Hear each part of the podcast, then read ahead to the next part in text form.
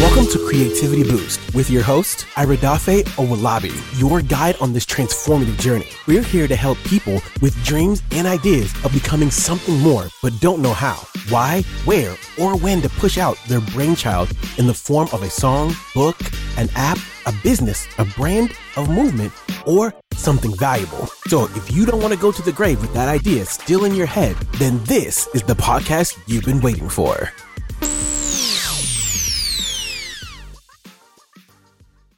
Did you know that a lack of innovation can end your career? It can make you retire untimely. It can run you out of business. And if you doubt me, you can ask companies like BlackBerry, Nokia, or MySpace. So today I'm going to be sharing with you 6 different channels where you can get innovative ideas from, because I've come to discover that a lack of innovation forces people to function inside the box called tradition in their career and in their business. And so if you're in a spot right now where you need fresh, innovative ideas to propel your business forward, or to move your career to the next level, or to just improve your life as an individual, then you want to stick to the end of this video, because I have something really powerful to share with you. Now, how did I come up with these 6 different channels? I came up with these 6 different channels by my own personal experience and in my own personal and individual life. And so I believe that you're going to find this valuable, because if it worked for me and it worked for other people in contemporary times and even in ancient times, it definitely will work for you. Before I begin, I'm going to also explain to you a general concept of innovation. Innovation is different from creativity, like I explained in my last episode.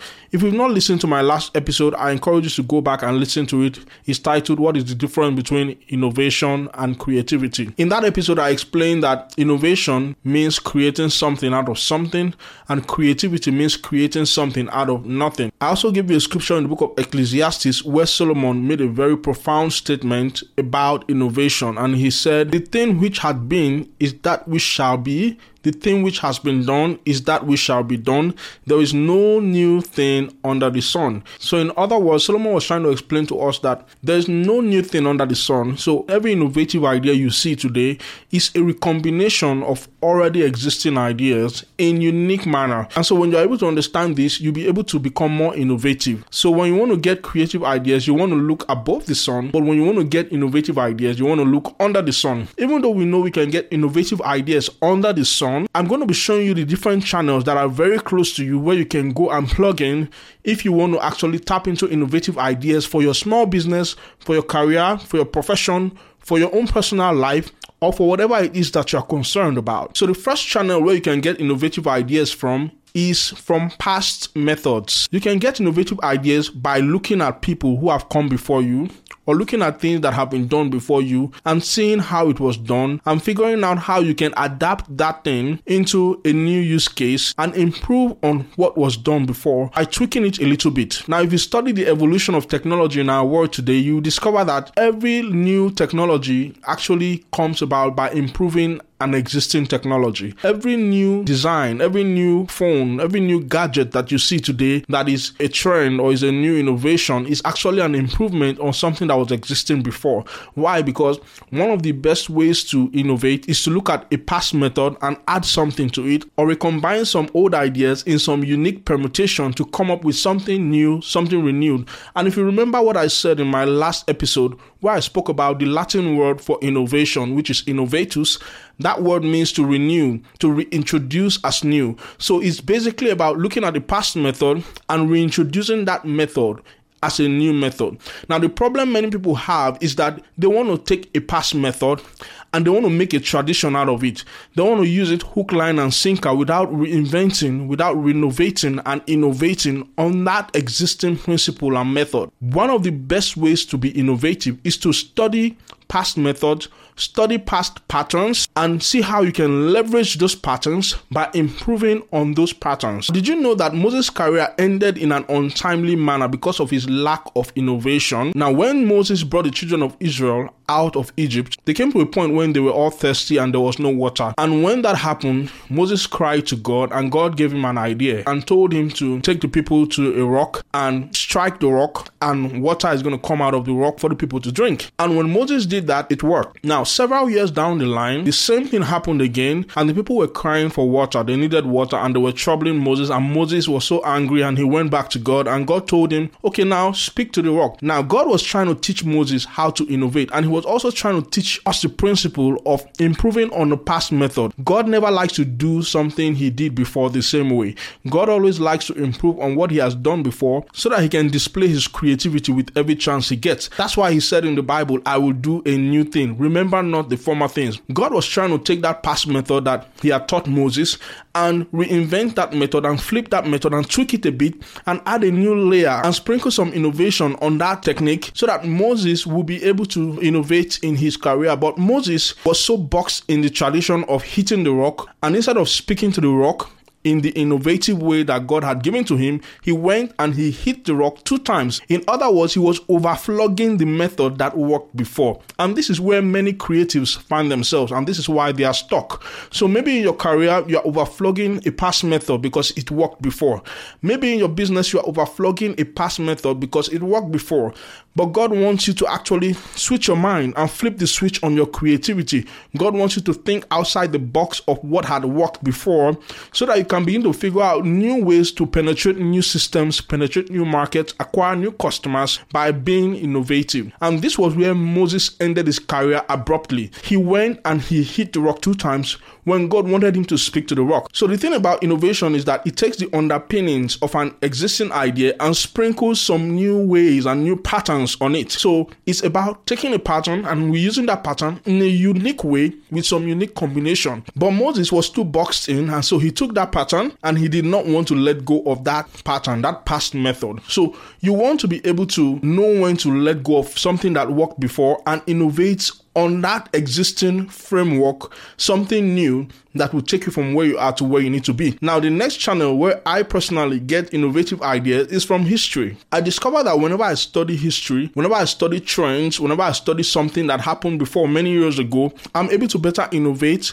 and iterate on that framework or on that idea and generate something new, something fresh. And that's another channel for innovation. So if you want to be more innovative, you want to be able to study the history of what you're working on. Maybe you're working in an office, you want to study the history of the company, you want to study the history of a product, you want to study the history of a client, a customer, you want to study their history, study their patterns, study what they do and how they do what they do over the periods of time. You may even want to study their finances, their revenue, their income, and figure out a way that you can innovate with the information that history provides you. You know, there's a popular saying that says that history repeats itself because man is a poor student of history. Now, the purpose of going back to history to find innovative ideas is not to go and copy things that were done in history to solve problems in the historical context and bring it into the now and try to use it without changing anything. No, that's not the idea. The idea of going back to history to find innovative ideas is to be able to figure out what had been done before and why those things were done before, and see ways that you can adapt that by adding new combinations and new tweaks to it to make it better. And that's what Solomon was trying to explain in Ecclesiastes 1 verse 9 when he said, there is no new thing under the sun, the thing which shall be is that which hath been.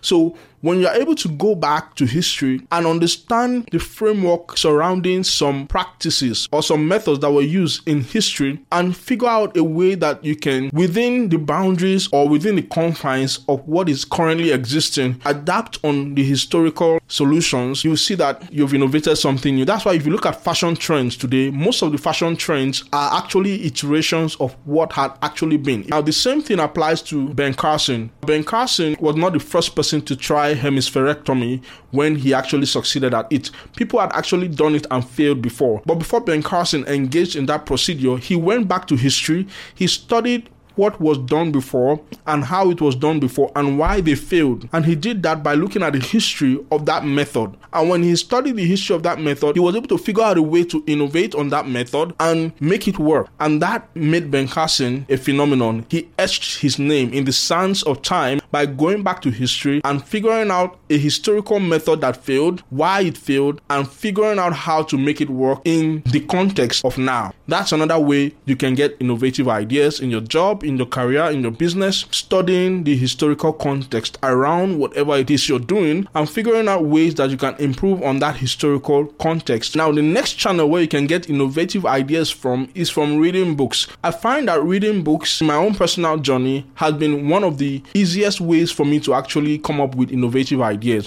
When I read books, it stimulates my mind. It stimulates my creative juices to flow in the direction that I need it to flow. It gets me in the zone. So the more you're able to read books, it helps you sharpen your mind and fine-tunes your thinking to be able to see how other people have done things. And by reading those books, it just instills in you an ability to generate innovative ideas based off what other people have actually put down in books. And so that's another channel where you can get innovative ideas from. Now, the next channel where you can get innovative ideas from is from nature, from studying nature like plants, animals, seasons. Now, in the book of Proverbs 6, from verse 6 to 8, Solomon said, "Go to the ant, you sluggard, and see how they provide their food in summer, and they store up during the harvest." Solomon was actually saying you can actually generate innovative ideas by studying nature, by studying ants, by studying plants, by studying birds, because there's a hidden communication that God has actually embedded in nature for all those who be sensitive enough and interested. For example,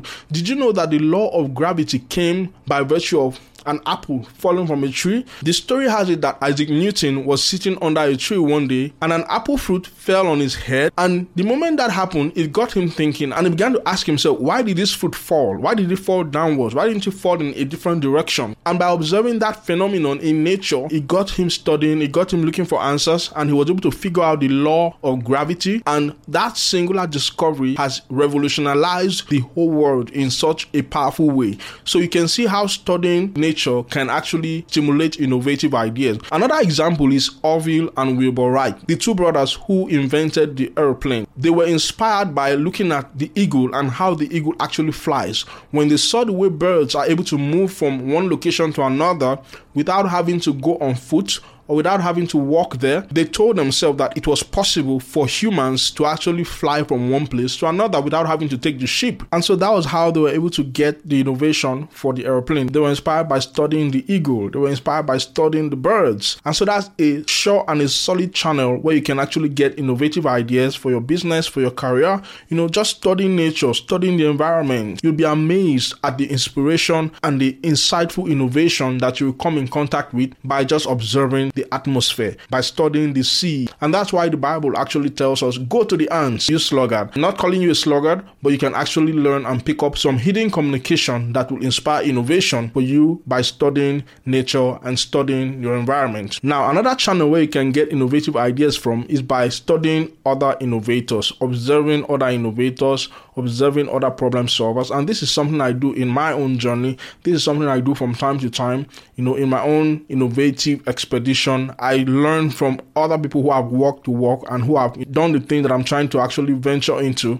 And that helps me to better prime myself up for success, because as the saying goes, success leaves clues. So those are the clues I'm looking for when I study and observe other people who have actually succeeded in that thing before. I pick up those clues, I switch it up, I sprinkle some innovative juices into it, and then I adapt it to my own use case. And before you know it, I'm able to come up with something innovative by virtue of observing other people in their own journey. And that was what Isaac did when there was famine in Egypt. He studied Abraham, his father, how his father was able to actually get water from the ground by digging wells. And when the time came for him to actually get his flock to get water to drink or get his farm to have water to irrigate it, he used the same method, but this time he adapted it to his own use case in Egypt. And whenever he dug up the wells of his father, the Bible says that Egyptians will come and they will strive with him, they will fight with him, they will try to intimidate him, and he will leave that place and go to another place and use that same framework, dig up another well, until he got to a place that he called Rehoboth and Beersheba, where he dug up wells that began to spring up water that he was able to use to actually get 100-fold increase. So the problem with many people is that they read scripture and they say, oh, Isaac sowed in that land and he reaped 100-fold, and they do not try to study why he actually reaped 100-fold. It was innovation that actually helped Isaac to reap 100-fold in Egypt when there was famine. So maybe you are in a business that there seems to be famine. You are in a career area that there seems to be famine. Don't just sit there and say, oh, Isaac sowed in that land and reap 100-fold, and not innovate. You want to figure out ways that you can think outside the existing tradition and break out of that box and innovate new ways of doing things or achieving results so that you can actually overcome that famine. That was what Isaac did. He observed his father Abraham's method of digging up wells and bringing water from the ground, even in famine. And with that method, innovating and iterating on that idea brought Isaac the innovation that gave him the 100-fold increase. Now, another channel where you can get innovative ideas from is by studying real-time data. When I want to write a book, I try to investigate real-time information, real-time data about the topic.